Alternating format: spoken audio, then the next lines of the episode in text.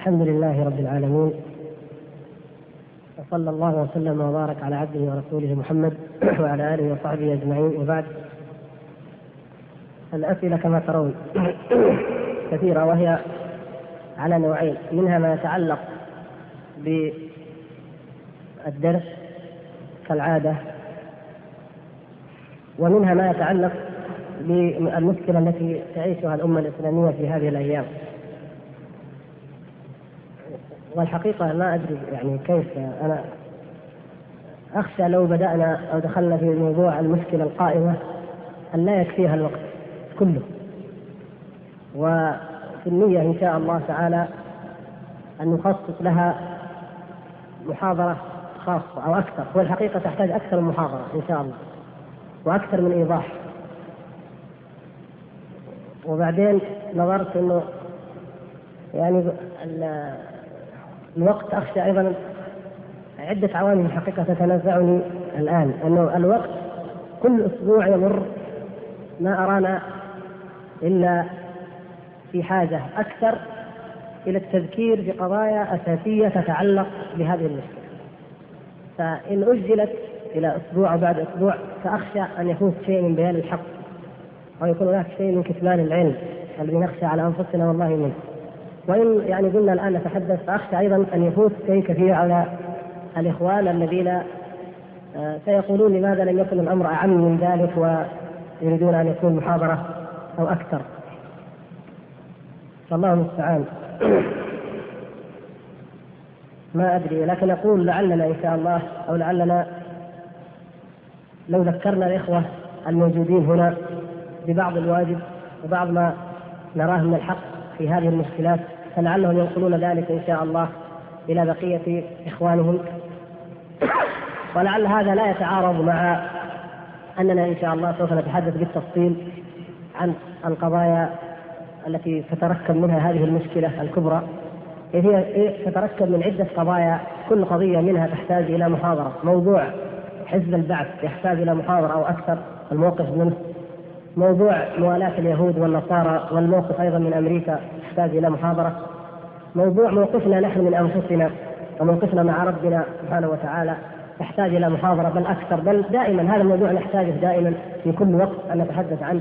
وهكذا يعني تصوراتنا عن مستقبل هذه الأزمة وماذا يمكن أن تكون أيضا يحتاج أن نشرح بالتفصيل، لأن ما هي تصورات مؤكدة، ما هي توقعات مؤكدة، هي بطبيعة الحال اجتهادات واحتمالات حول ما يرى من هذا الواقع، كل منها يحتاج إلى تفصيل أكثر. لكن يعني تحت إلحاح الإخوة الدائم في كل وقت، يعني قلت لعلنا أن نتحدث عن شيء مما يجب أن يقال، ونسأل الله أن يغفر لنا ما لم نقل، وأن يهيئ لنا الفرصة لنقوله كاملا. فأول ما أحب أن أذكر نفسي وإخواني به في هذه القضية،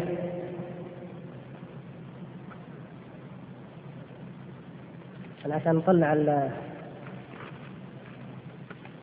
نعم أول شيء أحب أن أذكر إخواني به هو كما ذكرنا في الأسبوع الماضي، وكما يجب أن نكون دائما، أن الله سبحانه وتعالى لا يقدر في هذا الكون إلا ما هو خير، وإن كان فيه ضررا كان فيه ضرر أو شر لأناس مؤمنين أو كافرين من وجه من الوجوه. ففي الجملة الشر ليس إليه سبحانه وتعالى، وما يقع منه عز وجل فهو خير بإذن الله. ولكن يجب علينا أن نعتبر وأن نستعد وأن نفيد من الأحداث لتكون خيرا لنا بالفعل، أو خيرا لنا من جميع الوجوه، وإن اشتملت على ضرر، فإن الأمور بنهاياتها. ونحن الآن في أول المشكلة، لا تتصوروا أن ما حدث مشكلة تحل في أسبوع أو أسبوعين أو شهر أو شهرين، هذه مشكلة ستطول ونهايتها لا يعلمها إلا الله سبحانه وتعالى، لا لا يمكن أن تنتهي كما قد يبدو للبعض بأيام معدودة. الغرب الذي بدأ يتكالب ويأتي من كل جهة، بعض أساطيره إلى الآن لم تتحرك، وبعضها يتحرك من تحرك من أيام ويحتاج إلى شهرين في البحر حتى يصل، ثم بعد الشهرين وبعد الوصول ماذا سيكون؟ الله تعالى أعلم. فالأمر سيطول، وليست هذه المشكلة خارجة بأي شكل من الأشكال عن مشكلتنا الأساسية الأولى في حياتنا نحن أمة الإسلام، مشكلة دائما نعيشها وهي ما مدى قربنا من الله سبحانه وتعالى، ما مدى تمسكنا بكتاب الله سبحانه وتعالى، فيسلط الله سبحانه وتعالى علينا إن عصيناه وانحرفنا أو ينصرنا ويؤيدنا ويدين يجعل الدولة لنا على أعدائنا إن تمسكنا واستقمنا. هذه قاعدة في جميع العصور في جميع مراحل التاريخ، جاءت موجة التتار وجاءت موجة الصليبيين في مراحلها الأولى، ثم جاءت الصليبية في شكل الاستعمار، ثم جاءت الصليبية الجديدة هذه وكلها صليبية، يعني حتى حتى الآن المعركة التي نعيشها الآن معركة صليبية، لأن حزب البعث صليبي والغرب صليبي، القضية كلها صليبية. أهم شيء يجب أن نتحلى به أن تكون لدينا القاعدة الإيمانية التي لا يجوز أن نتناساها بأي شكل من الأشكال، وهي أنها سنة من سنن الله في الأمم وفي المجتمعات إذا عصوا الله سبحانه وتعالى، إذا خالفوا أمر الله سبحانه وتعالى، إذا جاءهم العذاب ولم يتضرعوا إلى الله سبحانه وتعالى. الآن مر علينا أسبوعان وأكثر أقول عجيب والله عجيب، أمة القرآن وأمة الإيمان وأمة الإسلام التي جعل الله لها في كل مشكلة وفي كل أمر في كل ضائقة في كل نازلة جعل لها حلا في كتاب الله وفي سنة رسول الله صلى الله عليه وسلم، والحل موجود وقد تكلم عنه كثير من دعاة الحق والحمد لله. لا نجد لم نجد إلى الآن أي إشارة واضحة إلى أننا فعلا بحثنا عن الحل في كتاب الله عز وجل وأننا امتثلنا الحل الذي جعله الله سبحانه وتعالى. فلولا إذ جاءهم بأسنا تضرعوا ما في كذا ولكن قست قلوبهم أعوذ بالله قسوة هذه وأمثالها مما يوزع عن المبيدات والأسلحة الكيماوية والغازات الكيماوية أثارت الرعب والهلع في نفوس الناس. طبعا أنا لا أتكلم عنها، أنا لا جازم واثق أنها ليست رسمية ولا ولا ولا عليها ختم رسمي ولا تعبر عنه، لكن هي في حقيقتها في حقيقتها صحيح، يعني ما تضمنته من من أخبار أو ما تضمنته من أثر هذه الغازات السامة صحيح واقع، بل في الحقيقة هناك أنواع أخطر وأكثر. وما هي هذه القضية؟ القضية هي لماذا عندما ينشأ مثل هذا الكلام الذي ليس له أصل ولا مستند يعني رسمي، ولم يقال للناس خذوا أقنعة أو احتاطوا أو كذا رسميا، وإنما هذه أوراق أو إشاعات الله أعلم مدى من وراءها، يعني المقصود شيء مصدره وقائله غير مؤكد وغير معروف، ومع ذلك ذعر الناس وهلعوا وكل إنسان بدأ يفكر جديا ماذا أصنع، هل منطقتنا بعيدة عن الأحداث ولا قريبة، وإذا جاء الغاز السام فعلا ماذا أفعل. سبحان الله سبحان الله، القرآن كلام الله رب العالمين سبحانه وتعالى يحدثنا عن عذاب جهنم، يحدثنا عن دخان جهنم. أين هذه الغازات من دخان جهنم نعوذ بالله؟ أينها من الظل ثلاث شعب لا ظليل ولا يغلي من اللهب؟ أينها من, من لهم من جهنم مهاد ومن فوقهم غواش نعوذ بالله؟ أين أين آيات كثيرة، أين هذا من هذا؟ وهو كلام رب العالمين حق وصدق، ولا يمكن إلا أن أن أن يقع في حق من توعده الله سبحانه وتعالى بذلك. وذكر الله تعالى أسبابه وهي المعاصي والذنوب، فهل اتخذنا وقاية من هذه الذنوب؟ اتخذنا وقاية من المعاصي؟ فكرنا في شيء حق؟ وإن منكم إلا واردها كان على ربك حتما مقضيا، كل إنسان واردها، كل إنسان سيعبر الجسر المنصوب على متن جهنم كما أخبر ذلك الله ورسوله صلى الله عليه وسلم، كل إنسان سيده. فهل أعددنا وقاية من عذاب الله سبحانه وتعالى؟ هل أصابنا الخوف من الله كما أصابنا الخوف من البشر والهلع والذعر لكي نقول ماذا نتخذ الوقاية لتلافي وقوع الغازات السامة وغيرها؟ خذوا هذا المثال لتعلموا لماذا أصبنا بهذه النكبة ولماذا حلت بنا هذه المصيبة. لم نعد نخاف من الله سبحانه وتعالى، ولم نعد نخاف من وعيد الله ولا عذاب الله، لم نعد نستمع إلى آيات القرآن وما كان فيها من وعد أو وعيد، ومن استمع فهم يستمع, يستمع وقلوبهم غافلة لا هي إلا من رحم ربك. ننتظر أسبوعين وأكثر، ننتظر متى نكف عن الغناء واللهو والطرب في وسائل الإعلام أو في أو في خارجها، لا كفينا. انتظرنا هل سيمنع الربا، هل سيخفف الربا، هل سيتقلص، لا صار شيء من هذا. قلنا لعل التدرج ينتهي من الأسواق ومن من الشواطئ ومن المنتزهات ما صار شيء. سبحان الله العظيم.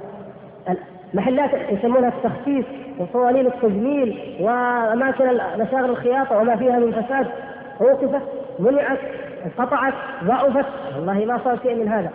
هل أعيدت صلاحيات هيئة الأمر بالمعروف والنهي عن المنكر ووضع لها اعتبار وقويت وقيل الآن هذا وقت الأمر بالمعروف والنهي عن المنكر لعل الله يرحمنا ونزع عنا العذاب؟ ما سوينا شيء من هذا.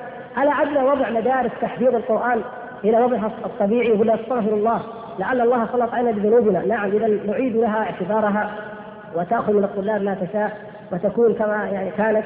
ما فعلنا شيء من هذا.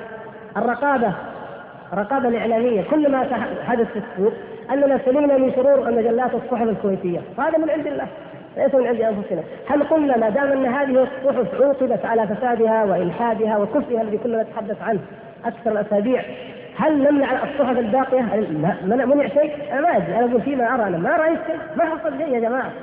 وضعنا زي ما هو، الذي لا يصلي لا يصلي قبل الأحداث وبعدها، سبحان الله. الذي لا يأمر بالمعروف ولا ينهى عن المنكر نفس الشيء إلا ما رحم الله. ما في اعتبار، ما في استيعاب، ما في براءة، ما في رجوع إلى الله سبحانه وتعالى. لم نعد محاسبة أنفسنا ونقول كان هذا حراما واصطبحنا إذن فليعد حراما، كان هذا واجبا وتركنا إذن فلنفعله. ما حصل شيء من هذا. إذن ماذا نتوقع؟ كيف ندفع العذاب؟ وهذه سنة الله سبحانه وتعالى، بين لنا كيف ندفع العذاب وبين لنا أن التضرع سبب من أسباب العذاب، كما في في, في آية المؤمنون والأنعام والأعراف وغيرها. ولقد أخذناهم بالعذاب فما استكانوا لربهم وما يتضرعون.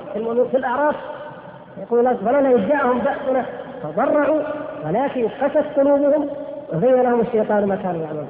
في, في الأعراف يقول الله سبحانه وتعالى وما أرسلنا في قرية من نبي إلا أخذنا أهلها بالبأساء والضراء لعلهم يضرعون لعلهم يضرعون إلى أن يقول سبحانه وتعالى ولو أن أهل القرى آمنوا واتقوا لفتحنا عليهم بركات من السماء والأرض ولكن كذبوا فأخذناهم بما كانوا يكسبون.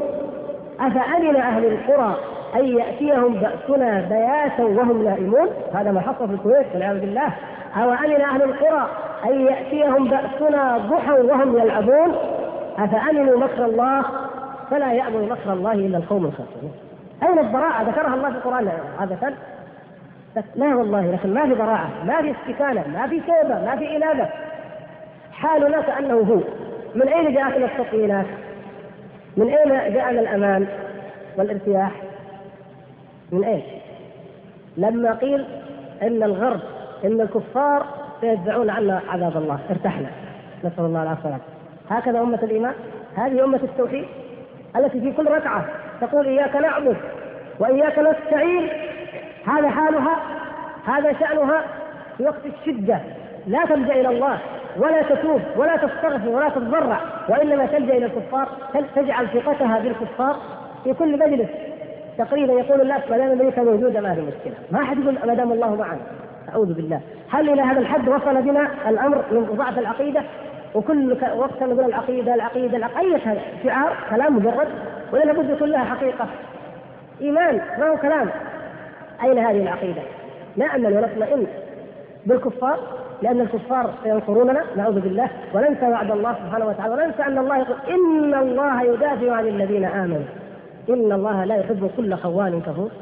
إن الله يدافع عن الذين آمنوا. من هم هؤلاء المؤمنون الذين دافع الله سبحانه وتعالى عنهم؟ قال بعد ذلك بين قال أجل للذين يقاتلون بأنهم ظلموا وإن الله على نصرهم لقدير، إلى أن قال الله سبحانه وتعالى بعد ذلك وإن الله على نصرهم لقدير. الذين قال الذين إن الله لقوي عزيز. الذين إن مكناهم في الأرض، هذه صفاتهم، الذين إن مكناهم في الأرض أقاموا الصلاة وآتوا الزكاة وأمروا بالمعروف ونهوا عن المنكر ولله عاقبة الأمور. هؤلاء يدافع عنهم الله سبحانه وتعالى، هؤلاء ينصرهم الله سبحانه وتعالى إنه قوي عزيز. الذين إن مكناهم بالأرض أقاموا الصلاة وآتوا الزكاة وأمروا بالمعروف ونهوا عن المنكر. فهكذا ينصرنا الله سبحانه وتعالى، وليس الكفار هم الذين ينصرون. فإذا نحن أقول هذا من باب اللجوء وتوجه القلوب، وليس لا أتكلم الآن عن الواقع من حيث ضرورة الواقع أو عدم ضرورته، أنا أقول من حيث التوجه القلبي المسألة عندي مشكلة خطيرة، وأرجو تكون عند كل أخ منكم يقرأ كتاب الله. المشكلة والخطورة ليست في أننا عمليا قد نقول للكفار نستعين بالكفار يجوز هذا وقت الضرورة أو لا يجوز، ما هي قضية كده، لأننا يمكن أن نبحث هذه المسألة أو أن نفعل هذا العمل وقلوبنا مطمئنة بالإيمان وبالثقة والتوكل على الله، ونجعل هذا سببا من الأسباب. لكن ما هي المشكلة؟ المشكلة أن القلوب انصرفت إلى غير الله وانصرفت إلى كفار لا يؤمنون بالله ولا باليوم الآخر، وتعلقت الآمال بهم في سلامتنا وفي نجاتنا، نعوذ بالله.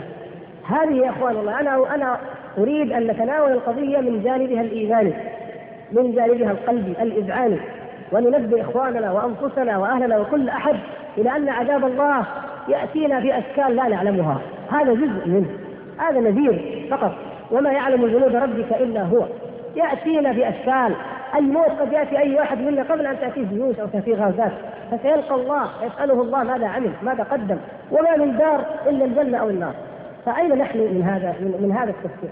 أين يعني أين الدعاة والخطباء والعلماء لإيقاظ الناس إلى هذه المسألة المهمة قبل أن نبحث الأسباب، قبل أن ننظر في واقعنا وماذا نفعل الآن اللحظة، نبحث عن هذه القضية من جذورها من أساسها.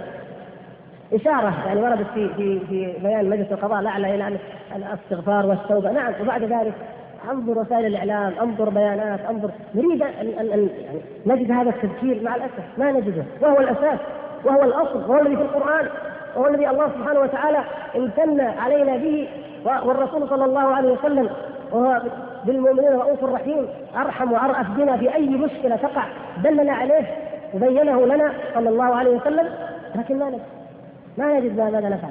بل في ساعات النصر النبي صلى الله عليه وسلم لما دخل مكة وهو منتصر دخل في ذله لله واستكانه إلى الله سبحانه وتعالى، ومطأطئ الرأس حتى كاد رأسه لطأ على رحمه، وهو داخل مكة فتح، الفتح العظيم الذي وعده الله تعالى به، كان في حال الاستكانة إلى الله سبحانه وتعالى والذل، ونحن في حالة الخوف والذعر والهلع، لا ضراعة ولا استكانة ولا إنابة ولا خوف، إلا تعلق بالمخلوقين وتعلق بالعدو اللدود الذي عداوتنا به لا تنتهي إلى قيام الساعة. وهذا العدو ما هو من عندنا، ما هو تحليلات سياسية نقول أن أمريكا هي أعدى عدو الإسلام والمسلمين أو الغرب أعدى عدو الإسلام والمسلمين، التحليلات السياسية والصحفية تخفي وتفسير، هذا كلام رسول الله صلى الله عليه وسلم، هذا خبر منه وهو الصادق المصدوق، تقوم الساعة والروم أكثر الناس، حديث صحيح، الروم لا تقوم الساعة حتى تنزل الروم بالأعماق ونقاتلهم، وهناك تكون الملحمة، أخبار الدجال أحاديث الدجال جميعا وتتضمن في جملتها أحاديث نزول عيسى عليه السلام، كلها تتضمن إذا جمعتها أيضا نزول أن من أعظم ما يقول به عيسى عليه السلام هو محاربة هؤلاء النصارى الروم. أيضا هذه الأخبار الصريحة في الروم وأن آخر ما يفتح تغزون جزيرة العرب فيفتحها الله لكم، ثم تغزون فارس فيفتحها الله لكم، ثم تغزون الروم فيفتحها الله لكم. والمعركة والحمد لله حتى كما بيّنها النبي صلى الله عليه وسلم المعركة ستنتهي لصالح المسلمين والحمد لله مع الروم، حتى لا نخاف حتى لا نيأس. لكن أي مسلمين حالات الذل تمر بالأمم كما تمر فيها حالات القوة، حالات الخذلان تمر بها بسبب الذنوب كما تمر بها حالات التوفيق إذا اتقت ورجعت إلى الله. تذكرون محاضرة مستقبل العالم الإسلامي في ظل وفاق الدولي، ثم محاضرة الحروب الصليبية التي بعدها. من هذا المنطلق نحن كنا نتوقع ونعلم دون معرفة التفاصيل طبعا، لكن نعلم أن هذا الوفاق سيؤدي إلى أن الغرب يتكتل ويتألب ويتكالب علينا، وأنه سيجتمع علينا، وأنه سيأتي إلى هذه المنطقة، لكن كيف الله تعالى أعلم، ما نبدأ، المهم سيأتي. هل هذه فرصة أتاحها لهم حزب البعث الصليبي نفسه الصليبي الذي أتاحها لهم قدمها لهم على صدق من ذهب، أم أنهم هم لكن ما نبدأ، لكن هي هل رتبت مع رتبوها بعضهم مع بعض، أو أنها حقيقة جاءت فانتهزوها فرصة فانتهزوها، ما هم ما ندري. لكن المهم أن أمريكا منذ عام ألف وتسعمائة وثمانين يعني ألف وأربعمائة هجرية وهي تعد العدة وتدرب الجيش، أكثر من مئتين وخمسين ألف جندي أمريكي يتدربون في صحراء نيفادا، صحراء في وسط أمريكا قاحلة، على أجواء مشابهة لأجواء الصحراء العربية، والمعركة الآن يسموها عملية درع الصحراء. يتدربون هناك على الإنزال في الخليج. وآخر خبر أذكركم به عندما حدث الإنزال في بنما، وعندما قيل يعني من التحليلات العسكرية لعملية الإنزال في بنما، قيل إن من أهدافها الاستراتيجية هو التمرين والتعود على الإنزال في الخليج. هذه العملية ما لها إلا بضعة أشهر، يعني الأمر مبين عندهم، الأمر وارد ومبين. جاءتهم فرصة قدمها لهم أعداء الإسلام، نعم جاءتها، جاءوا من كل حدب وصوب، كما قال صلى الله عليه وسلم وهو الذي لا ينطق عن الهوى، تتداعى عليكم الأمم من كل أفق كما يتداعى الأكلة إلى قصعتها، من كل أفق، من كل مناطق جاءوا إلينا بحجة أنهم يحموننا يحموننا لكي تعلموا مما نشر أنه من ال مئتين وخمسين ألف ما لا يقل عن ثلاثين ألف امرأة، يعني برصدة ضابط ونقيب ورقيب، وهؤلاء نسائهم معهم طبعا، هؤلاء بنسائهم جاءوا ليحموا أبناء خالد بن الوليد وعمر بن العاص وعمر وأبناء الأبطال الذين فتحوا فارس والروم بعدد أقل من عددنا اليوم وبعدة أقل من عدتنا اليوم. هؤلاء الذين لو كنا كما أمر الله متقين لله قائمين على أمر الله والله نفتح العالم بما عندنا، بما عندنا من عدد وما عندنا من قوة، ما كلفنا الله، ما كلفنا ما لا نطيق، وأعدوا لهم ما استطعتم من قوة، ما استطعتم، ما نقدر إلا هذا، خلاص أعذرنا إلى الله سبحانه وتعالى. حتى أسوأ ما يمكن يا إخوان، وهذا واقع، أسوأ ما يمكن أن قد يتكالب علينا أعداء لا نستطيع أن ندفعهم. ماذا نفعل؟ بين أيدينا سنة النبي صلى الله عليه وسلم وسنة الخلفاء الراشدين وقالوا في الإسلام عدة وسائل قد نصالحهم، فإن أبوا إلا على شيء من المال نعطيهم.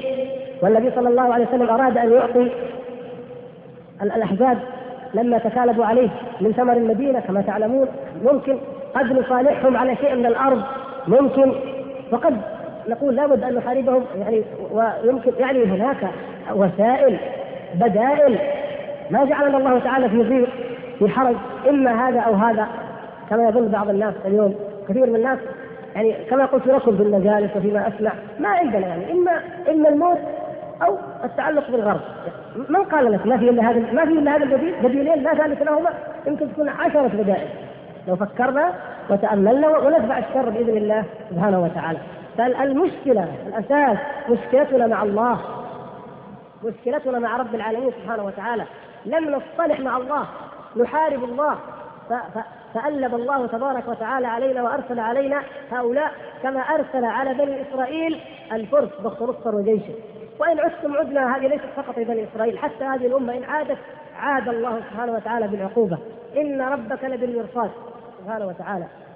الفسق والفجور والطغيان والترف الذي كنا نعيشه، هل كان يمكن لأي عاقل، لأي ناظر في كتاب الله وسنة رسوله صلى الله عليه وسلم أن يصدق أن هذا يستمر إلى الأبد بدون عقوبات، مع أنه لا توبة ولا أمر معروف ولا نهي عن المنكر؟ لا يمكن، بل نهلك وفينا الصالحون إذا كثر الخبث كما بين ذلك النبي صلى الله عليه وسلم. فكان كان المفروض أننا ننظر إلى كل هذه الأمور من خلال كتاب الله ومن خلال سنة رسول الله صلى الله عليه وسلم، وأن نحمد الله على هذه الأحداث. عبر عبر عظيمة تعطى لنا، تهدى لنا عبر والله من كل جهة. هل تظنون أن الله سبحانه وتعالى وهو قد أخبرنا عن نفسه وعن رحمته بالمؤمنين وما أعد لهم وما يبشرهم به، هل, هل يعني لا يظلم الكفار؟ هل يظلم المؤمنين؟ إن الله لا يظلم الناس شيئا ولكن الناس أنفسهم يظلمون. هل يظلمنا الله سبحانه وتعالى؟ نجعل قدام السين الملايين والمليارات طوال عشر سنوات ثم ترتد أموالنا علينا؟ يظلمنا الله بذلك؟ لا والله، لا والله لا يظلمنا، لكنه ظلمنا لأنفسنا نحن، تعلقنا بالأسباب المادية. والذين أيدوه ووافقوه، من منهم لم يحسن إليه ولم يعطيه ولم يساعده ولم ولم ولم؟ هل هذا من ظلم الله لنا؟ يظلمنا الله؟ تعالى الله عن ذلك. نفعل هذا الإحسان وهذا الخير وهذا العطاء ثم يظلمنا؟ لا والله. لكن لو أننا كنا مستقيمين على أمر الله، لا ننفق إلا حيث أمر الله أن نعطي، ولا نمنع إلا من أمر الله أن نمنع، وإذا أنفقنا فللدعوة إلى الله وفي سبيل الله وخالصة لوجه الله، والله ينصر الله، والله ليذل الله تعالى أمريكا نفسها وتأتي راكعة ذليلة وقد أذلها لمن هو أضعف شأنا منا، وليس عليه بعزيز أن يذلها لنا ونحن أمة الإيمان والتوحيد والحمد لله. يعني أذلها لكوبا وأذلها لغيرها، ما تستطيع أن تفعل شيء ضدها، وهي الآن هي المحتاجة إلينا، هي المضطرة إلينا. فإذا اتقينا الله كفانا الله كل أحد، إذا خفنا الله أخاف الله منا كل أحد، وإذا لم نخف الله أخافنا الله من كل أحد، وأتانا الذعر والرعب من قلوبنا، وأصبحنا من هذه النقاط تهزنا وتحركنا وتخوفنا، وكيف نشتري وكمامات ووقايات وماذا نصنع؟ عجيب. يعني في واحد منها يقول إذا كنت خارج المنزل فلا تفعل شيئا لأنك ستموت. قريته طبعا. إذا هذا إذا كنت خارج المنزل فلا تفعل شيئا لأنك ستموت. حرب نفسية مدمرة. قضيتنا نحن المسلمين لا هي أن أني سأموت ولا أموت. أنا واثق أني سأموت. قد أموت الآن في لحظة، جلطة، حادث، أي شيء. المشكلة عندنا نحن نموت على هذا ونلقى الله تعالى بهذا. هذا الفرق. ولا الأمريكي أيضا يموت. كل إنسان سيموت. ليس فقط نحن، أصحاب الكمامات يموتون وغيرهم يموتون، ولو كنا في بروج مشيدة لابد أن نموت. لكن هذا الفرق بيننا وبين الذين ينظرون الأمور نظرة مادية بحتة بالحسابات المادية المجردة، مئة دبابة يقابلها مئة دبابة وإلا هزيمة. من قال هذا؟ من قال أن هذه نظرات مادية؟ نحن عندنا قضايا أساسية مذكورة في كتاب ربنا، إذا تبنا واستغفرنا وتضرعنا ولجأنا إلى الله فإن الله يسلط على عدونا جندا من عنده يدفعهم، وقد دفع عنا شرورهم وهم أعظم ما يكونون ونحن أضعف ما نكون. ولكن لا نقرأ التاريخ، لا نقرأ التاريخ يا إخوان. قبل خمسين سنة أو ستين سنة تقريبا بريطانيا العظمى كما تسمى كانت لا تغيب الشمس عن مملكتها، وكانت أكثر بطشا وهيبة في قلوب العالم من أمريكا اليوم، أو مثل أمريكا اليوم في العالم. وكان كل كل أمم العالم ترهبها وتخافها، ممن كانت بريطانيا تخاف. هذه الوثائق البريطانية نشرت منشورة بعد كل ثلاثين سنة ينشرونها، وبعضها أقل لأنها ليست أهمية عندهم. أهمية عندهم أكثر ما كانت تخاف بريطانيا في المنطقة كلها من الإخوان الوهابيين كما يسميهم الإنجليز. هذه مشكلتهم. وكان هؤلاء الإخوان يعيشون في الصحراء، ولا بعضهم ما يدري ايش معنى الإنجليز، يسمع كذا في إنجليز ما يدري ما يدري ولا عندهم مثل الآن تفسير واستراتيجيات وخبرات، ما عندهم. ولكن كان الإنجليز يخافون منهم خوفا شديدا. من الوثائق المنشورة بالمناسبة هذه حتى تعرفوا كيف أمنهن على الله، كيف لو كنا مع الله. المقيم السياسي في البحرين الإنجليزي، يعني ما يسمونه سفير، كان اسمه وكيل أو مقيم سياسي في البحرين، كلف من قبل المندوب الثاني في العراق اللي يكتب شيء عن الإخوان، يعني يبغوا يشوفوا إيش هم هذول الإخوان المرعبين إيش. فيقول كتب محفوظة موجودة الوثيقة، يقول أنا بنفسي ذهبت إلى سوق البحرين ورأيت الإخوان، طولهم يبلغ ياردتين أو تقريبا يعني مترين مترين، عرضهم كذا، وجوههم رحلتها كذا، تعاملهم في السوق من من أفضل التعامل، و و ويكتب عنهم مثل ما واحد منا يروح وسط أفريقيا وشاف الغوريلا يكتب عن شكلها كيف شكلها وطولها. ناس يعني يحسبون لهم ألف حساب. لما طلبوا من هذا لورنس هذا المجرم في العرب ما رأيك في مسألة ال ال الإخوان، ماذا قال لورنس؟ يقول إذا أرادت بريطانيا أن تقضي على الإخوان فسوف تخسر خمسين أو عليها أن تخصص خمسين ألف جندي بريطاني، ولكنهم سيموتون جميعا تحت شمس الصحراء المحرقة. هذا موجود من كلام لورنس، يعني معناه لا في فائدة في حربهم، ما في فائدة. ماذا كانت تخاف بريطانيا؟ أي أكثر شيء أخطر شيء كانت تخاف بريطانيا من حركة الإخوان ما هو؟ أن يهاجموا الحدود العراقية. بريطانيا العظمى والأساطيل والقوات تحتل العراق، ما هو صدها وما صدها بريطانيا نفسها، وتخاف أن يهاجم الإخوان العراق. هي التي كانت ترتعد خوفا من الإخوان. والمشكلة فعلا مشكلة الحدود مع العراق والكويت فعلا مشكلة يعني طويلة جدا، طويلة مزمنة. وبرسيكوف المندوب السامي البريطاني هو الذي وضع الخط وقال هنا في كتاب موجود في الأسواق في كل مكتبة موجود، آه مؤتمر الكويت موضي من منصور بن عبد العزيز، اقرأوا مؤتمر الكويت موجود. هو اللي رسم الخط وقال هنا يكون حدود الكويت وهنا العراق وهنا آل سعود السعودية، خلاص لأنه طالت المشكلة. المقصود كانوا يخافون. عندما وصلت جيوش الإخوان إلى بحرة لم تفتح جدة، دخلوا مكة وتقدموا إلى بحرين من أجل أن يفتحوا جدة. جاء وزير الخارجية من العراق وأرسلت بريطانيا ووقع اتفاقية بحرة، هم الذين حرصوا على توقيعها، تتضمن عدم الاعتداء على الحدود العراقية. هذا من جهة. من جهة أخرى كان اليهود ومعهم الإنجليز أعوانهم قد وجدوا في فلسطين، كانوا يخشون أن الإخوان جيوش الإخوان تهاجم العصابات الصهيونية، عارفين ما الجيوش العربية السبعة ولا العشرة لا تسوي شيء، لكن لو جاءوا هؤلاء سيقضون على اليهود قضاء مبرما. وبالفعل عام ألف وتسعمائة وأربعة وعشرين وصلوا وصل الإخوان إلى عمان، ورعب الإنجليز رعبا شديدا، وقالوا إذا إذا أخذوا الأردن فسيتقدمون، طبعا اليهود هم اللي يتحركون، سيتقدمون إلى فلسطين وسيقضون على اليهود، وهم لم يكن لديهم أكثر من البنادق العادية والسيوف. حتى لما قيل لهم، هذه قصة مشهورة يتناقلها الكبار الذين حضروا تلك المعارك، يعني صوت الطائرات مشهور لكن سببه وقصته أنه قيل للإخوان لا لا تعملوا ولا تتقدموا. لماذا؟ قالوا أن الإنجليز عندهم طائرات طائرات تلقي نار من السماء ما يقدروا يسمعنا جنابل فيه، فيعني لا تعملوا. فقال قادتهم، قالوا هذه الطائرات فوق الله ولا الله فوقها؟ انظروا كيف الإيمان، كلنا الله فوقها، قال خلاص توكلنا على الله. جاءت الطائرات وصفقت الطائرات بالبنادق العادية، فقدت الطائرات وانهزم جيش الشريف الذي كان يخشى أن عنده طائرات، ودخلوا إلى جدة ثم تقدموا منها حتى أخذوا العقبة. هذا يعني كانوا كانوا في ضعف فعلا، لكن كان لديهم قوة الإيمان والعقيدة القوية في الله سبحانه وتعالى والثقة في الله، فكان العالم يخافهم ويرهبهم. أما إحنا والله عندنا قوة ما هي هينة، قوة طيران ضخمة وقوة أخرى والحمد لله، قوة مالية وكل شيء موجود نقدر نشتريه، لكن لأن أقول المعاصي والذنوب، نحن عسكريين نتكلم في الخطة العسكرية ولا نتكلم في الاستراتيجيات، نتكلم في الشيء الأساس الذي أن يكون عند العسكري وعند المدني وعند كل أحد، الإيمان بالله، قوة التوحيد، قوة التوكل على الله. إن وجدت عندنا فوالله لا يخاف منا الغرب والشرق معه. بعدين في آخر يا إخوان، هل تظنون إن الغرب والشرق عندما يجتمع ويأتي ويتكالف ويأتي إلى هذه المنطقة هل هو من أجلنا من أجل سواد عيوننا؟ والله لا يريد لنا الكفار خيرا أبدا.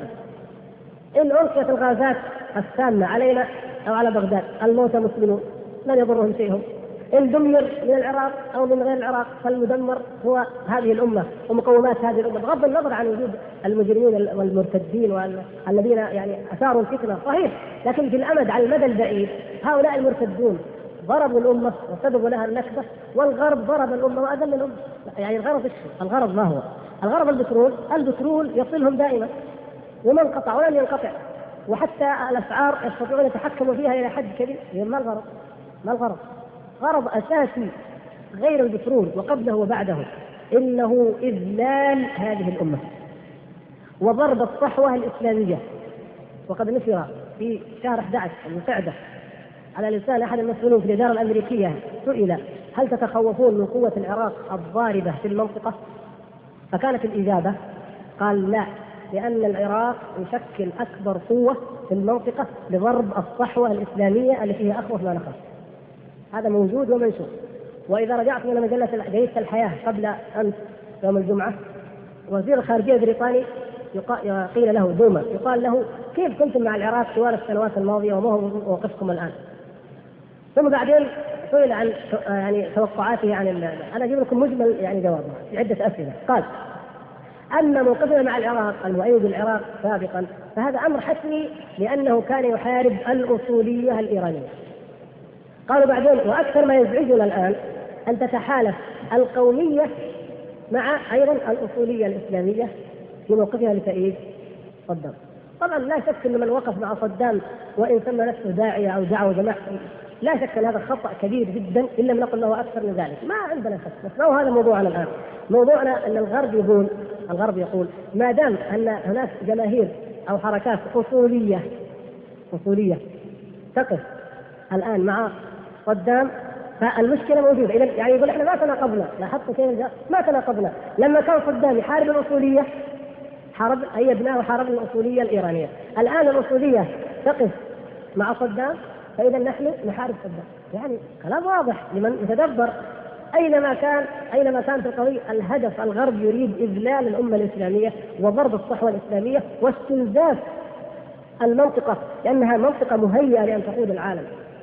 الغرب سوى حساباته بعضه مع بعض.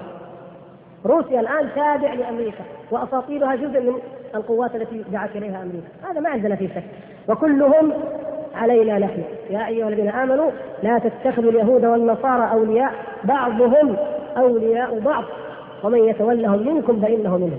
الشاهد بعضهم أولياء بعض. فاحتوت روسيا وأصبحت معها. ماذا يريدون؟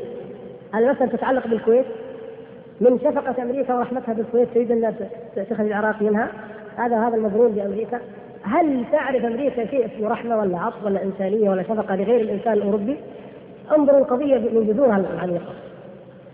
الغرب أوروبا متى بعد من الحرب العالمية الثانية إلى اليوم متى سمعت من دولة أوروبية على الحشود على دولة أوروبية؟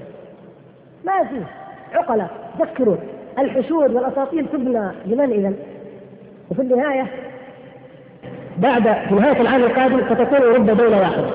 هاي وبعدين لمن الأساطير؟ لمن الحشود؟ لمن لمن المليارات اللي تنفق على التصريح؟ لمن أصبح دولة واحدة ما عاد ولا فاشية ولا نازية لا هتلر لا مسيحي. إذا لماذا؟ للعدو، للعدو نحن الذي من أجله تحشد هذه الإمكانيات. جاءت هذه الفرصة أو خططوا لها اليوم، الآن بدأوا يتوافدون وسوف يتوافدون علينا بهذا الأرض. أمريكا من أجل هذا الحدث البسيط أرغمت أسبانيا واليونان وتركيا على استخدام قواعد وأخذت منها صلاحيات واسعة جدا في ذلك، واحتلت وطوقت المحيط الهندي وبحر العرب والبحر الأبيض المتوسط، ويعني المنطقة بكاملها أي منطقة ابتلعت من أجل شيء ناس تخططون للمدى البعيد. نحن لا نقول هذا من باب الإخافة، والله والله كما قلت لكم والله إننا فكما نؤمن وكما نثق وكما نقسم أن الشمس ستشرق غدا بإذن الله، والله سيكون نصر هذه الأمة بإذن الله. لكن لمن وعلى يد من؟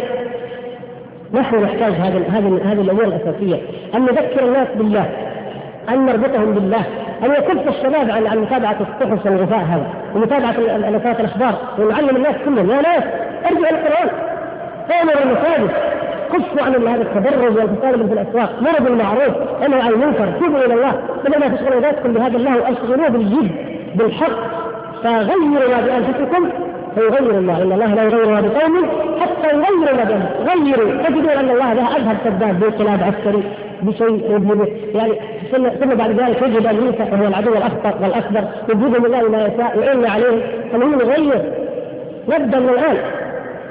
والملحمة مع الروم لن تكون سهلة، ولن تكون عشر سنين ولا خمس ولا سنة، ملحمة طويلة ومعركة طويلة تحتاج أول ما تحتاج إلى أمة مؤمنة صابرة متقية، وإن تصبروا وتتقوا لا يضركم كيدهم شيئا. أول شيء الصلح مع الله، نلغي الربا، نلغي الفساد، الزنا، الزنا الباطل الذي يستوي فيه الفاحشة، والزنا الظاهر من التبرج وما إليه، نلغي الزنا، نلغي الربا، نلغي الزنا فقد النبي صلى الله عليه وسلم جعله معه، نلغي الرشوة، نلغي الغيبة والنميمة والحسد والبغضاء الذي بين الناس المسلمين، نلغي نلغي كل نظام يخالف شريعة الله سبحانه وتعالى، ولا يظل في كل الأمور يكون الحكم لكتاب الله وسنة رسول الله صلى الله عليه وسلم وإلى شرع الله وإلى دين الله، نتحاكم إليه في كل صغيرة وفي كل كبيرة حتى وليس مجرد شعارا. نراجع أنفسنا، ماذا أغلبنا؟ ماذا أخطينا؟ ماذا فعلنا؟ نتوب إلى الله سبحانه وتعالى، ثم بعد ذلك نعد العدة ما استطعنا وأعدوا لهم ما استطعنا. هؤلاء البعثيون أعداء الساعة، نعد لهم ما استطعنا وسينصرنا الله عليهم. وأما الروم والغرب فهم أعداؤنا إلى قيام الساعة كما أخبر النبي صلى الله عليه وسلم، فنعد لهم أيضا العدة ونعلم أنهم لا بد أن يواجهون يوم النصر. ثم نجعل جميع موازيننا، إذا أعطينا نعطي لله، وإذا منعنا نمنع لله، وإذا غضبنا نغضب لله، وإذا رضينا نرضى لله، ثابتة له عياذا بالله، نسأل الله لا يكون ذلك. لكن نعوذ بالله أخشى أنه لو انحلت القضية، طبعا نحن نتمنى أن تنحل القضية وتنتهي المشكلة، لكن أخشى أنه بعد ما تنحل يرجع أصدقاء نحن هؤلاء المرتدين، ما نعتذر دائما العلاقات والصداقه والمحبه وكل شيء، ومؤتمرات القمه الاسلاميه كل شيء يرجع وكانه في الله. اذا اذا كنا نبدأ من ينزح الواحد عشرات المرات فنحن جديرون باننا فصلى الله العفو والعافيه. لا كفار اذا يعاملون ما امر الله يعاملهم كفار، وليس من يحضر من البعثيين، البعثيين في اماكن اخرى، وليس من يحضر المرتدين المرتدين المرتدين في اماكن اخرى. اذا نكون موالاتنا ومعاداتنا لله ولذات الله وفي هذه العقيده نتمسك بها، ان متنا نموت ونحن متمسكون بها وقد علمنا ما استطعنا وعبدنا ما استطعنا، وان عشنا فلنسر لنا باذن الله سبحانه وتعالى.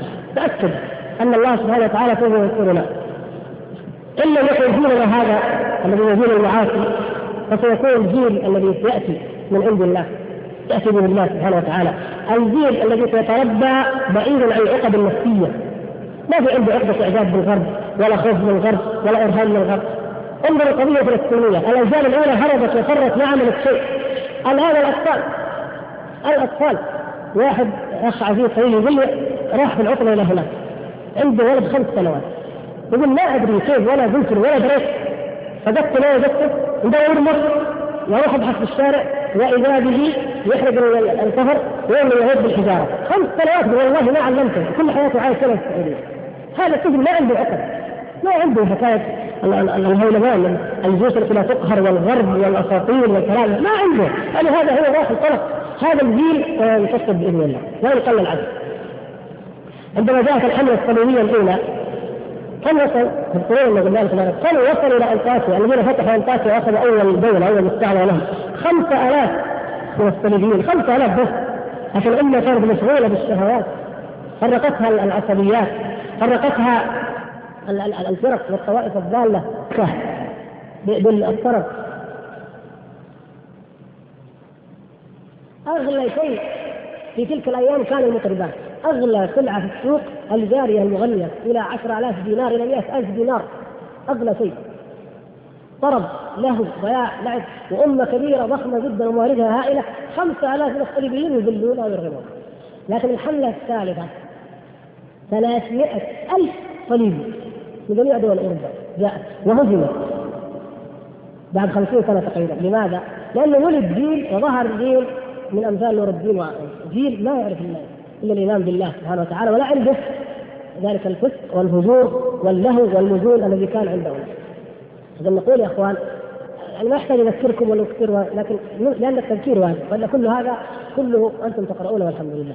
نقول نصيحة لله سبحانه وتعالى وللمسلمين خاصتهم وعامتهم، نوجهها من هذا المكان، نسأل الله سبحانه وتعالى أن تبلغ إلى كل من ينفعه الله سبحانه وتعالى بها، أن الحرب أولا مع أنفسنا والصلح أولا مع الله.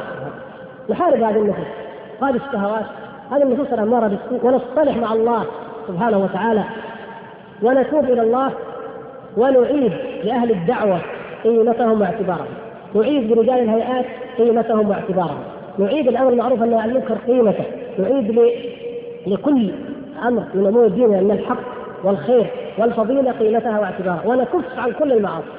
غيروا وانظروا ماذا سيكون، والله ليغيرن الله سبحانه وتعالى هذا الحق، ولا نكون هذا نصر عظيم جدا نفتخر به مدى الأزمان، ونظل نقول الحمد لله الذي جاءنا بهذه المشكلة فغيرنا، فغير الله أحوالنا وغير حال العالم وجعلنا هداة المهتدين. نفرح، تصبح نعمة عظيمة جدا. أما أن نقينا على حالنا، تعلقنا بالأسباب المادية وظلنا الأمور نظرات مادية، ونسينا الله سبحانه وتعالى، واستمر صاحب الغناء في غنائه، صاحب المنكر في منكره، محلات السياحة تسيح، محلات التخفيف والتعري والفساد تشتغل، مشاغل الخياطة شغالة هناك أيضا في في في فسادها وفي تعريها، ولا من منكر، تارك الصلاة تارك لها ومستمر، يريد يحول تسجيلات غناء إلى تسجيلات إسلامية برضه ممنوع، ما غيرنا شيء، يريد يتوب برضه ما يجد من يشجع. إذا إذا بقينا كذا العذاب قادم، ونعوذ بالله أن يأخذنا الله. لكن كل ما في الأمر نقول ونسأل الله ونتضرع إليه كما أمر الله سبحانه وتعالى أن لا يأخذنا بما فعل السفهاء منا، وأنه إذا وقعت العقوبة والفتنة فإن توفانا غير مسلمين، إلا لم نسلم لم نسلم لم نجزء من هذا الواقع، لم نسلم، لكن نقول نتوب، نلقى الله ونحن على توبة ونحن على إيمان، ونحن قد أعذرنا إلى الله. واجبكم يا إخواني عظيم وكبير ولا يستهان به. لا تقول ماذا أفعل، أنت تتكلم وهذا يخطئ وهذا يعرف في مجالس الناس في أي مكان. ذكرهم بالله، ذكرهم بأن المؤونة التي نقصتنا مؤونة الإيمان والتقوى. لا نتكلم على على الرز وعلى البضائع، نتكلم على قسمها أكل. لو أمنا بالله سبحانه وتعالى كما ذكر لو أن أهل القرى آمنوا واتقوا لفتحنا عليهم بركات بركات من السماء والأرض، لكن لما أعرضنا وعصينا لا بد أن يصيبنا النقص، نقص في الوظائف، في العملة، في الأرزاق. هذا بدون يدنا. فنعلم الناس في كل مجلس، نذكرهم. الآن ما في أحد إلا يتكلم في القضية، الصغار والكبار، نذكرهم ولعبهم ولعن وأنفسنا أولا، ونقول كلمة الحق، الكلمة التي سيحاسبنا الله عليها يجب أن نقولها. لماذا؟ لماذا نقولها وهي خير لنا وخير للأمة وخير والله لكل من يسمعها؟ لماذا نقولها ونحن نعلم إن شاء الله أننا لا نقولها نريد أجرا، ولا نقولها نريد دنيا من الناس، ولا نقولها نريد منهم أي شيء. ماذا نريد منهم؟ نريد شيء؟ أعوذ بالله كنا نريد شيء لا نتكلم، لكن لا نقول إلا خالصا لوجه الله ونصيحة كما أمر الله سبحانه وتعالى، ليتذكر من تذكر ولا يعتاب من استعاب. إلا أنه إن معذرة إلى الله، نكون نحن أعذرنا أمام الله سبحانه وتعالى. فهل ترون أنفسكم معذرين أمام الله؟ كل منا يسأل نفسه والله إذا كان أحد معذر أمام الله جزاه الله خيرا، أما أنا فأقول وأنا واحد منكم لا, لا حق لنا أن لا ننام هذه الأيام، أن لا ننام وأن لا نهلع بأكل ولا شرب. ليس والله لأننا نخاف من الموت أو لأن هؤلاء سينتصرون، لا والله، لكن لأننا سيسألنا الله عن العلم الذي لم ننشره، وعن الدليل الذي لم نبلغه، وعن الحق الذي لم نصرح به، ولم نقل إلا بعضه، وربما لم نقل شيئا منه. لماذا؟ لو تحرك العلماء والقضاة والمسؤولين كل بحسب مسؤوليته وكلمونا جميعا من فم واحد بالتضرع والتوبة والإنابة والاستغفار، وأن هذا هو سبب البلاء كما ذكر الله في القرآن. هذا ذكر الله في القرآن، بينه يبينه للناس، والله يتغير الشيء ونعذر إلى الله تعالى. أما هكذا المسألة يعني ما هي مجرد مهاترات صحفية يرد يكتب هؤلاء ويكتب هؤلاء، وليس مجرد حرب أيضا مادية سيطلق هؤلاء وسيطلق هؤلاء. هذه ما, ما تفهم والله المستعان. أنا أقول لكم بالنسبة يعني للمعركة، يعني لعل إن شاء الله يأتي وقت وأفصل لكم. المهم لا هي لا هي قضية مؤقتة ولا هي نهايتها قريبة كما سيظن.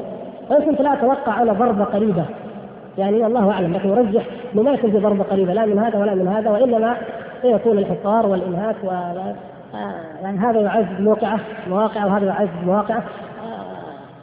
البعثيون يحكمون قبضتهم على الكويت، والغربيون يحكمون قبضتهم على المنطقة الرقعة بأكملها، وبعدين سوف يأتي الله سبحانه وتعالى بالفرج من عنده من هذه الأمور. لن ينبع لن ينبع الأمل ولن ينبع الفرج إلا من هذا الشباب الطيب المؤمن، إن اتقى الله وعرف واجبه في هذه الأحداث وبدأ بالمرحلة الأولى، المرحلة الأساسية الأولى التي ذكرناها في, في اليوم والأسبوع الماضي، ثم انتقل للمرحلة الثانية ثم الثالثة، حتى لو ما يكون بعد مئة سنة مئتين سنة الله أعلم، لكن المهم لا بد من يوم ما يتواجه فيه المؤمنون مع هؤلاء الكافرين، لا بد لا بد عشان يظل الظروف الآلية الآن. نحن نحتاج الموضوع الأول والقاعدة الأولى فقط، لأن عليها يبنى كل شيء، وتجاوزها إلى أي شيء آخر خطأ وغلط ولا يصح أن يقر بأي حال من الأحوال.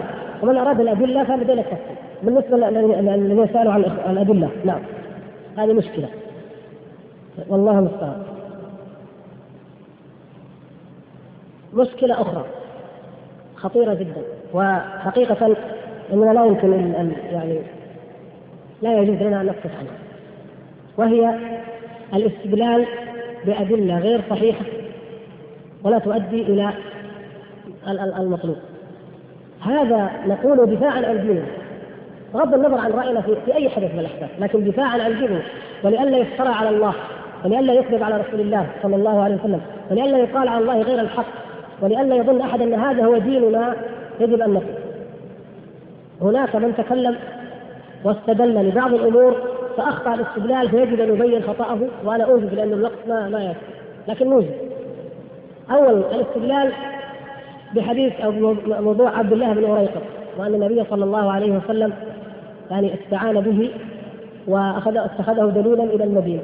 هذا من باب استئجار الكافر، هذا اسمه إيه؟ استئجار الكافر، والتجار الكافر لا فيها. شوفوا يا اخوان، البيع والشراء مع الكفار جائز ولا لا؟ جائز، هذا متفقين عليه. الشركه مع الكفار تجوز؟ لا، على القول الصحيح لا تجوز، لان الشركه مشاعر مشتركه، انت والكافر، لو واحد صارت الكافر هو وياه مشاعرهم واحده، رايهم واحد، امنياتهم واحده، فلا يجوز شركه. الاستئجار، الاستئجار هذا سواء كان استئجار عين او استئجار يعني يعني منفعه معينه، هذا زائد لانه ليس كالشركه واقرب الى ايش؟ الى البيع. الاجاره هي اقرب الى البيع لكنها بيع مؤقت. طيب استئجار الكافر ما حد قال له حرام، فلا يصح ان يستشهد به على مساله لا يدل لا يدل ذلك عليه، هذا شيء. الامر الاخر كما سال ايضا كثير من الاخوه من مساله معاهده النبي صلى الله عليه وسلم مع اليهود في المدينه. اهل المدينه، سكان المدينه الاصليون هم اليهود من جهه، والأوس والخزرج من جهه، معروف هذا طبعا. من الجديد؟ من الطارئ على المدينه؟ الرسول صلى الله عليه وسلم والمهاجرون جاءوا ودخلوا المدينه، اذا كانهم بنظر اهل المدينه ايش؟ كانهم محتلون. اليهود والمنافقون ماذا قالوا؟ ها اكرمناهم واويناهم، سمن كلبك ياكلك، هذا قال عبد الله بن هذا مثلنا، والله لا رجعنا الى المدينه لا يخرجن العز منها الابل، يعني احنا اويناهم وجبناهم والان يخرجون نفسهم علينا. انظروا يعني الشاهد، اهل المدينه الاصليون هم اليهود والاوس والخزرج، المهاجرون ومعهم النبي صلى الله عليه وسلم طارئون على المدينه، كانهم جاءوا احتلوها. وجاء النبي صلى الله عليه وسلم وكتب المعاهده، ومن ضمن ما كتب ان الامر في المدينه كله، الامر والنهي فيها مرجعه الى من؟ الى رسول الله صلى الله عليه وسلم. هذا شيء مهم جدا، يعني شرع الله والحاكم على الجميع. واذا دهن المدينه عدو فان الدفاع كما نسميه احنا الان يكون ممن؟ من الجميع، يعني معقول يتصدى المهاجرون والانصار للعدو واليهود قاعدين امنين وهم من اهل البلد وهم مواطنون الام، ما معقول هذا هذه القضيه، فهي مساله تختلف تماما، وهذا شيء اخر ونوجد ايضا فيه. هل استعان النبي صلى الله عليه وسلم بالمشركين في اي معركه من معاركه؟ ابدا، وذلك ما جاء في بيان هيئه كبار العلماء ان الامر يرجع الى الضروره. هنا هذه الضروره، الامر يرجع الى الضروره، والضروره لها احكام ولها تفصيل، ما هو هذا موضوعنا، بس موضوعنا نحن كناحيه علميه بحته نقول لن يستعن النبي صلى الله عليه وسلم بمشرك في اي حرب الحروب. بل في صحيح مسلم ان احدا جاء فقال اسلم، قال قال لا، فقال صلى الله عليه وسلم ارجع فإنا لا نستعين بمشرك، ارجع فإنا لا نستعين بمشرك. هذا حديث صحيح. أما ما نسب إليه أنه ذكره الشافعي رحمه الله أو سعيد المنصور وغيره أنه استعان البعض يهود خيبر، فهذا غير صحيح، هذا الحديث غير صحيح، ولم يستعن بهم، وإنما استعمل النبي صلى الله عليه وسلم استعمل يهود خيبر، يعني استخدمهم في الأرض جعلهم رقيق. أما استعان بهم يعني حارب بهم لا، وأسهم لهم لا. هل استعار النبي صلى الله عليه وسلم دروعا من الكفار؟ أولا لا، الحديث الصحيح في سنن النسائي وغيره بسند صحيح لا شك في صحته أن النبي صلى الله عليه وسلم استعار من يعلى يعلى بن أمية، ويعلى بن أمية صحابي جليل مسلم مؤمن والحمد لله، لكن ورد في روايات موجودة في السنن وفي المسند وغيره في بعض الكتب أنه استعار من صفوان، صفوان بن أمية وهو مشرك. صح، إذا كان لو صحت رواية صفوان كان نقول، لكن الصحيح هو أنه استعار من من؟ من يعلى وليس من صفوان. هذا أول شيء. ثانيا نقول على فرض صحة أن النبي صلى الله عليه وسلم استعار دروع، النبي صلى الله عليه وسلم يحكم الجزيرة العربية، يحكم، هو قائد الأمة ولي الأمة وجيش اثنا عشر ألف، ولذلك قالوا لن نغلب اليوم من قله، ويوم حنين اذا اعجبتكم كثرتكم، هكذا قال الله في القران. فكانوا جيش على امره. الجيش المسلم يمكن يستعير من تاجر او ياخذ من تاجر من تجار الكفار دروع، ممنوع هذا في شيء؟ ما في مشكله، هذا لو صحت، انا لا صحت، لكن نقول فرضا الدوله المسلمه تشتري من احد الكفار، ما في شيء، تستعير ما في شيء، لكن هل هذا من باب ان النبي صلى الله عليه وسلم استعان بالكفار وحاربوا معه على كفار اخرين؟ لا. نقول هذا براءة للذمة، لأنه ما يجوز مهما كانت الظروف والضغط النفسي علينا وكذا أن نبرر لأنفسنا بدليل غير صحيح. ما يصح أن نستدل به في وقت الضرورة هو الضرورة، مثل الليثة، الليثة أكلها حرام، ما في دليل أن الليثة أكلها حلال، لكن في حال الضرورة تؤكل الليثة ما في خلاف بين العلماء. إذا متى تكون الضرورة وهل هي ضرورة وهل وهل هذا شيء آخر، موضوع آخر، لكن هل نستدل بدليل ضعيف أو أو موضوع أو أو غير صحيح، لا لا يكفي يعني وسيلة في الاستدلال غير صحيحة نستدل بها على شيء وهو غير حق، لا. أيوة قلنا هذا الحديث الأسبوع الماضي، حديث لتصالحون الروم وتقاتلون معهم عدوا من ورائهم فتسلمون وتغلبون ثم ينقضون، يعني نعم، هل هذا فيه دليل؟ هذا إخبار عن حالنا، عن واقع، يخبر النبي صلى الله عليه وسلم أن هذا أمر سيقع، أنتم ستفعلون، هل هذا دليل أنه حق؟ أنتم ستفعلونه، هو لا يخرج عن الأدلة الشرعية، لكن نعم نحن سنفعله. وفي النهاية سيكون الحرب والنقض بين، سينقض الروم العهد فيكون قتال. على كل حال العلماء ذكروا أنه إذا إذا كنا في عهد مع عدو وكنا نأمن غائلتهم وأمكننا بشرط أن يمكننا أن نغلب كل منهما على حدة، في هذه الحالة يجوز، يعني حالات ما أبغى في التفاصيل، لكن مثلا كيف أن نغلب كل منهم على حدة، يعني مثلا نجينا نحارب الفرس، زور الروم بين وبين الروم صلح، الروم أيضا يكرهون الفرس، قالوا إيش رأيكم نحارب معكم؟ نقول أنتم من تعالوا من الغرب ونحن نجي من الشرق، لكن نحن نضمن إيش؟ أنهم نستطيع أن نغلب الفرس اللي حاربناهم وأن نغلب الروم، وأنهم لو اجتمعوا علينا الاثنين أيضا لغلبناهم. في هذه الحالة هذه أصبحت حاجة نعتبره في الجرايد الأيام هذه علمونا عبارات، هل هي استراتيجية ولا تكتيكية؟ هل تكتيكية؟ الله يسمع تعالى تكتيكية، يعني عملية ما نبغى بصميم الغسل، إنما عمليا وفعل. هؤلاء عدوين، هؤلاء عدوان أمامي، ممكن أنا أستعين بهذا ونتحرك أنت من هنا وأنا من هنا ونقضي على هذا العدو، لكن أنا لو لو انفردت عنهما، لو حاربان جميعا أغلبهما. هذا حالة، هذه حالة ذكرها الفقهاء في حالة أنه يمكن أن تستعين بكافر أو يعين الكافر في القضاء على عدوه. المقصود أننا يعني حتى مهما كانت الضغوط مهما كانت الأمور يجب أن نتقي الله، إذا قلنا قال الله أو قال رسول الله أو هذا من الدين أو هذا يجوز وهذا لا، يكفي أن نقف عند كلام العلماء، فيكبر العلماء أنهم قالوا إيش ضرورة، يعني الله يعلم هذه الضرورة وأحكامها، أنا ما أتكلم في هذا الآن، لكن أقول أي دليل آخر فإنه غير صحيح، وعشان يخوفونا أنه المطاوعة رايح يموتوا، قالوا أن الكمامات الواقية ما يمكن استخدامها مع اللحية.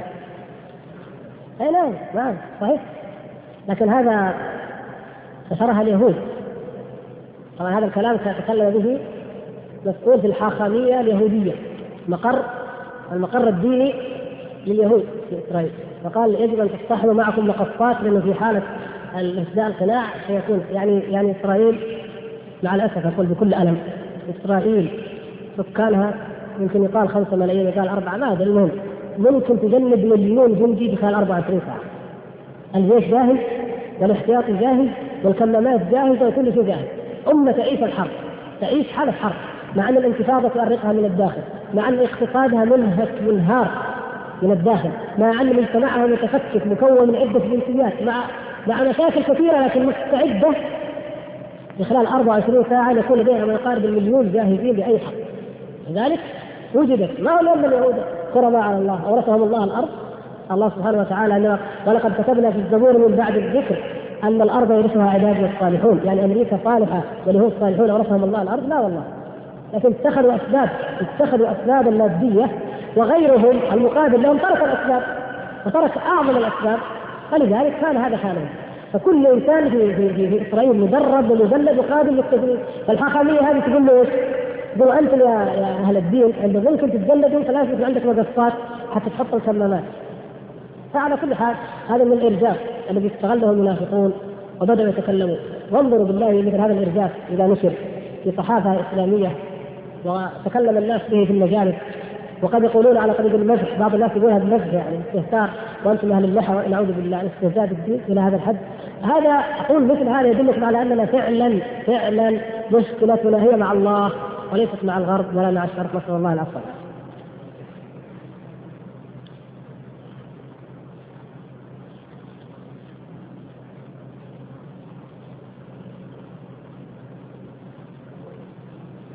ما ليش نفسه الأخ يقول كيف نفسك بين كلامك وبين قول النبي صلى الله عليه وسلم لا تجتمع أمتي إلا على خير؟ يعني قصدك لا تجتمع هذه الأمة على ضلالة. الحمد لله ولذلك ما اجتمعت، لذلك لم تجتمع. يعني الحمد لله الأمة لا تجتمع على ضلالة، هذا حق ولا يمكن أن تجتمع عليه في أي وقت من الأوقات، ولذلك ما كان احنا مفرقين، يعني كل واحد منا له رأي.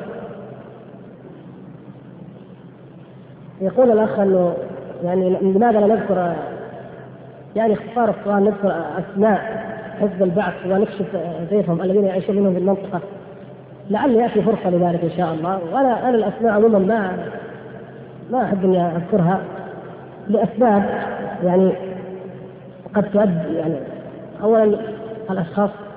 خلاص طيب، الحمد لله والصلاة والسلام على رسول الله.